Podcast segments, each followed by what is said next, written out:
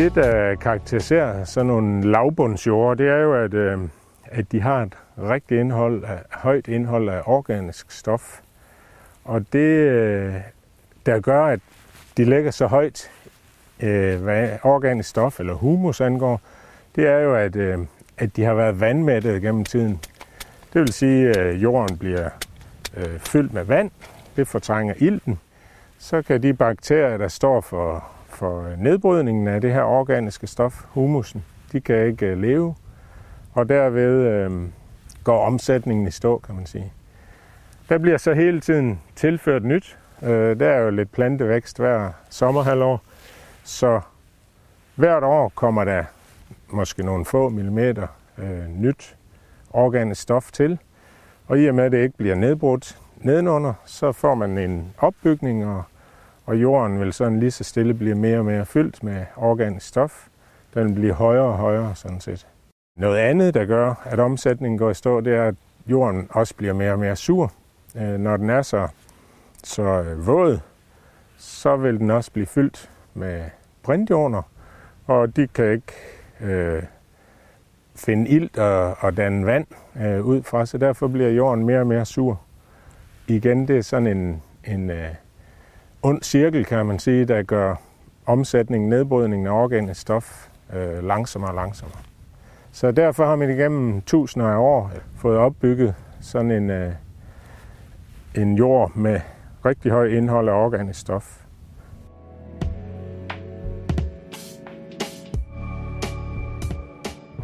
Det, der hedder en humusjord, øh, så når vi snakker bonitet, så er det jo over 10% organisk stof, eller humus.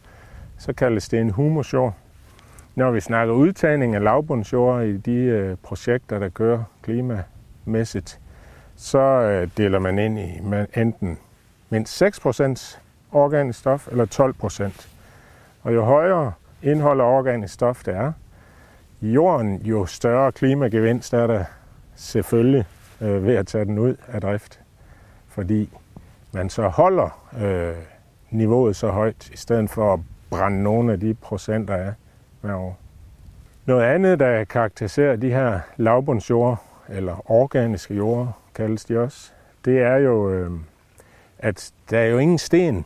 Øh, I og med, at man gennem flere tusind år har fået opbygget det her humuslag, så er der jo ikke øh, kommet sten. Det er jo ren organisk stof, der er bygget oven på det oprindelige lag af jord. Så stenindholdet er jo rigtig lavt, eller de er der slet ikke. Og det er jo en rigtig stor fordel for landmændene, der har, har dyrket det gennem tiden. Ikke at skulle bøvle med, med de her sten og have samlet sten, som man skal på mange af de andre mineralske jorder.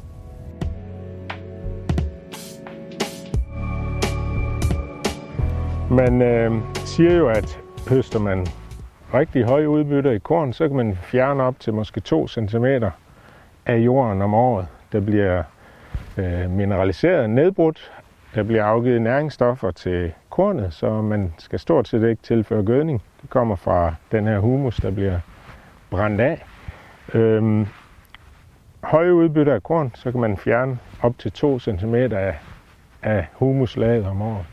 Vi kan jo se et godt eksempel her ude bagved. Hvis jeg peger i den her retning, så kan man se, at øh, jorden herinde ligger måske en meter højere. Og det er altså fordi, der har været et øh, væld tilførsel af, af vand nedefra, så man har ikke kunne køre der, man har ikke kunne afvande den. Det lille område her, der er lidt højere. Og derfor øh, er der ikke blevet fjernet korn fra det område. Der er altså heller ikke blevet øh, afvandet.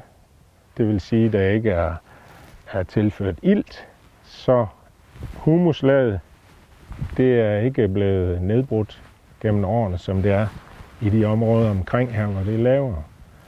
Så der er syn for sagen i hvert fald.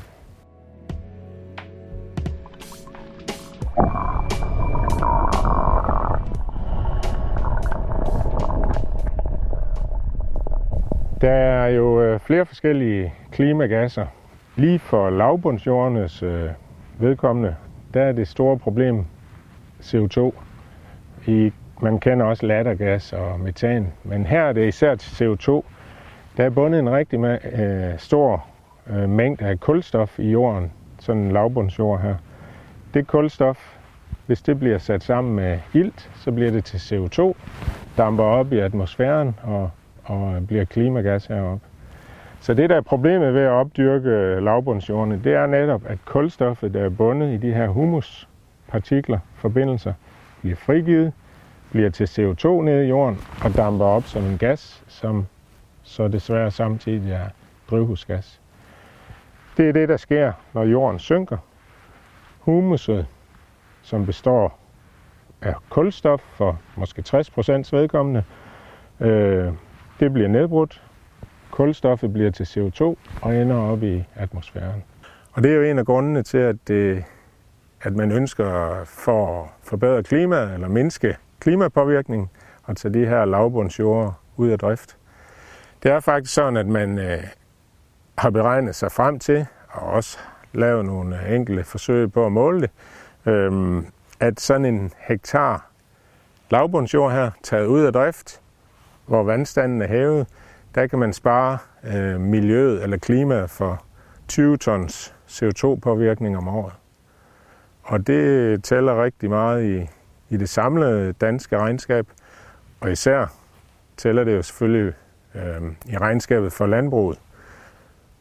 Man øh, mener, at det er op mod en tredjedel af, af landbrugets påvirkning, som kommer fra de her øh, lavbundsjord.